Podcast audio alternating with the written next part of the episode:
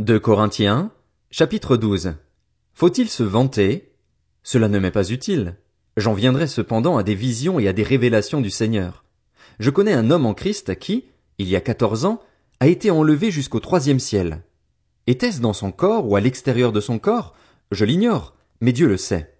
Et je sais que cet homme, était-ce dans son corps ou à l'extérieur de son corps? Je l'ignore, mais Dieu le sait, a été enlevé au paradis et a entendu des paroles inexprimables qu'il n'est pas permis à un homme de redire. Je me vanterai d'un tel homme, mais de moi-même je ne me vanterai pas, sinon de mes faiblesses. Si je voulais me vanter, je ne serais pas déraisonnable, car je dirais la vérité, mais je m'en abstiens afin que personne n'ait à mon sujet une opinion supérieure à ce qu'il voit en moi ou à ce qu'il entend de moi.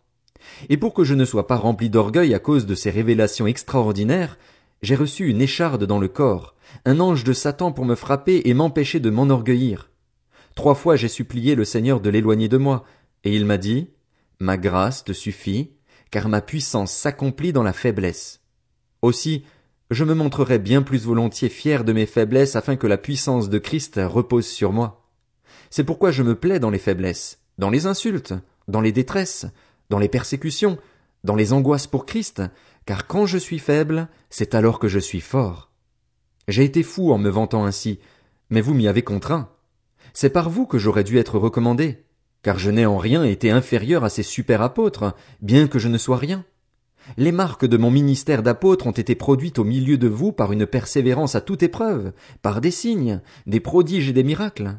En quoi avez-vous été moins bien traité que les autres églises, sinon en ce que je n'ai pas été à votre charge? Pardonnez-moi cette injustice. Voici que pour la troisième fois je suis prêt à aller chez vous, et je ne serai pas à votre charge, car ce ne sont pas vos biens que je recherche, c'est vous-même. En effet, ce n'est pas aux enfants de faire des réserves pour leurs parents, mais aux parents pour leurs enfants. Quant à moi, je ferai très volontiers des dépenses et je me dépenserai moi-même pour vous, même si plus je vous aime, moins je suis aimé de vous. Soit, je n'ai pas été à votre charge, mais, fourbe comme je suis, je vous aurais pris par ruse. Vous ai-je exploité par l'un de ceux que je vous ai envoyés? J'ai encouragé Tite à aller chez vous, et avec lui j'ai envoyé le frère. Est-ce que Tite a exigé quelque chose de vous? N'avons-nous pas marché dans le même esprit, sur les mêmes traces?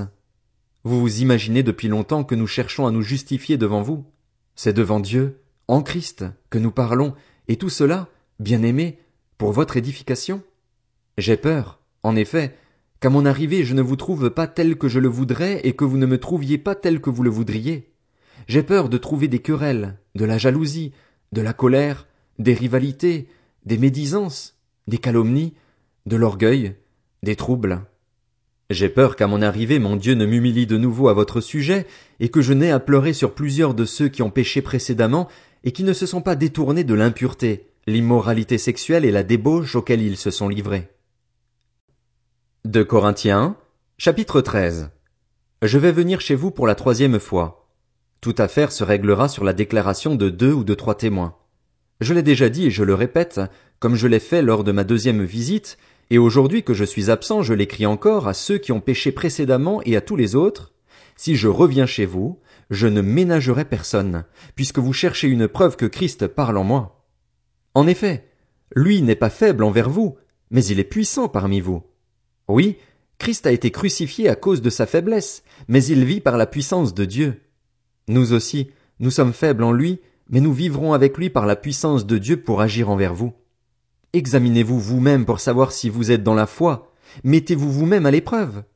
Ne reconnaissez-vous pas que Jésus-Christ est en vous? À moins peut-être que vous ne soyez disqualifié.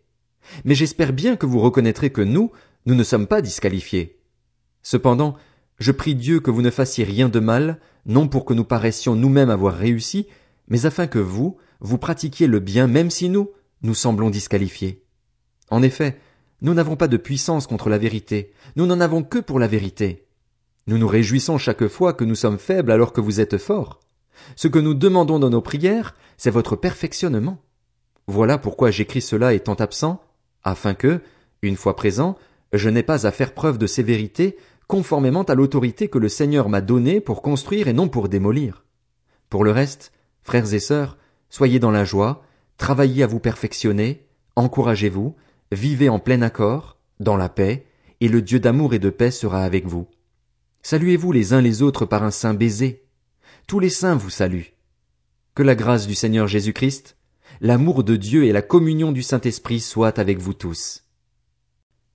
Galates, chapitre 1 De la part de Paul, apôtre établi non par des hommes ni par l'intermédiaire d'un homme, mais par Jésus-Christ et par Dieu le Père qui l'a ressuscité, et de tous les frères qui sont avec moi aux églises de la Galatie, que la grâce et la paix vous soient données de la part de Dieu notre Père et du Seigneur Jésus-Christ. Il s'est donné lui-même pour nos péchés afin de nous arracher à l'actuel monde mauvais, conformément à la volonté de notre Dieu et Père, à qui soit la gloire au siècle des siècles. Amen. Je m'étonne que vous vous détourniez si vite de celui qui vous a appelé par la grâce de Christ pour passer à un autre évangile. Ce n'est pas qu'il y ait un autre évangile, mais il y a des gens qui vous troublent et qui veulent déformer l'évangile de Christ. Mais si quelqu'un, même nous ou même un ange venu du ciel, vous annonçait un évangile différent de celui que nous vous avons prêché, qu'il soit maudit.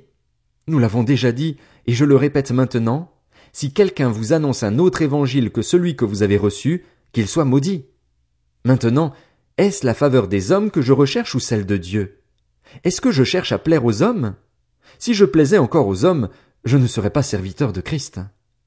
Je vous le déclare, frères et sœurs, l'évangile que j'ai annoncé ne vient pas de l'homme. En effet, je ne l'ai moi-même ni reçu ni appris d'un homme, mais par une révélation de Jésus-Christ. Vous avez d'ailleurs entendu parler de mon comportement autrefois dans le judaïsme. Je persécutais à outrance l'église de Dieu, je cherchais à la détruire et j'étais plus avancé dans le judaïsme que beaucoup de ceux de mon âge parmi mon peuple, car j'étais animé d'un zèle excessif pour les traditions de mes ancêtres. Mais Dieu m'avait mis à part dès le ventre de ma mère et m'a appelé par sa grâce. Lorsqu'il a trouvé bon de révéler son Fils en moi afin que je l'annonce parmi les non-juifs, je n'ai consulté personne, je ne suis même pas monté à Jérusalem vers ceux qui étaient apôtres avant moi, mais je suis aussitôt parti pour l'Arabie. Puis je suis retourné à Damas. Trois ans plus tard, je suis monté à Jérusalem pour faire la connaissance de Pierre, et je suis resté quinze jours chez lui. Mais je n'ai vu aucun autre apôtre, si ce n'est Jacques, le frère du Seigneur. En vous écrivant cela, je l'affirme devant Dieu, je ne mens pas. Je suis allé ensuite dans les régions de la Syrie et de la Cilicie. Or, mon visage était inconnu des églises de Judée qui sont en Christ.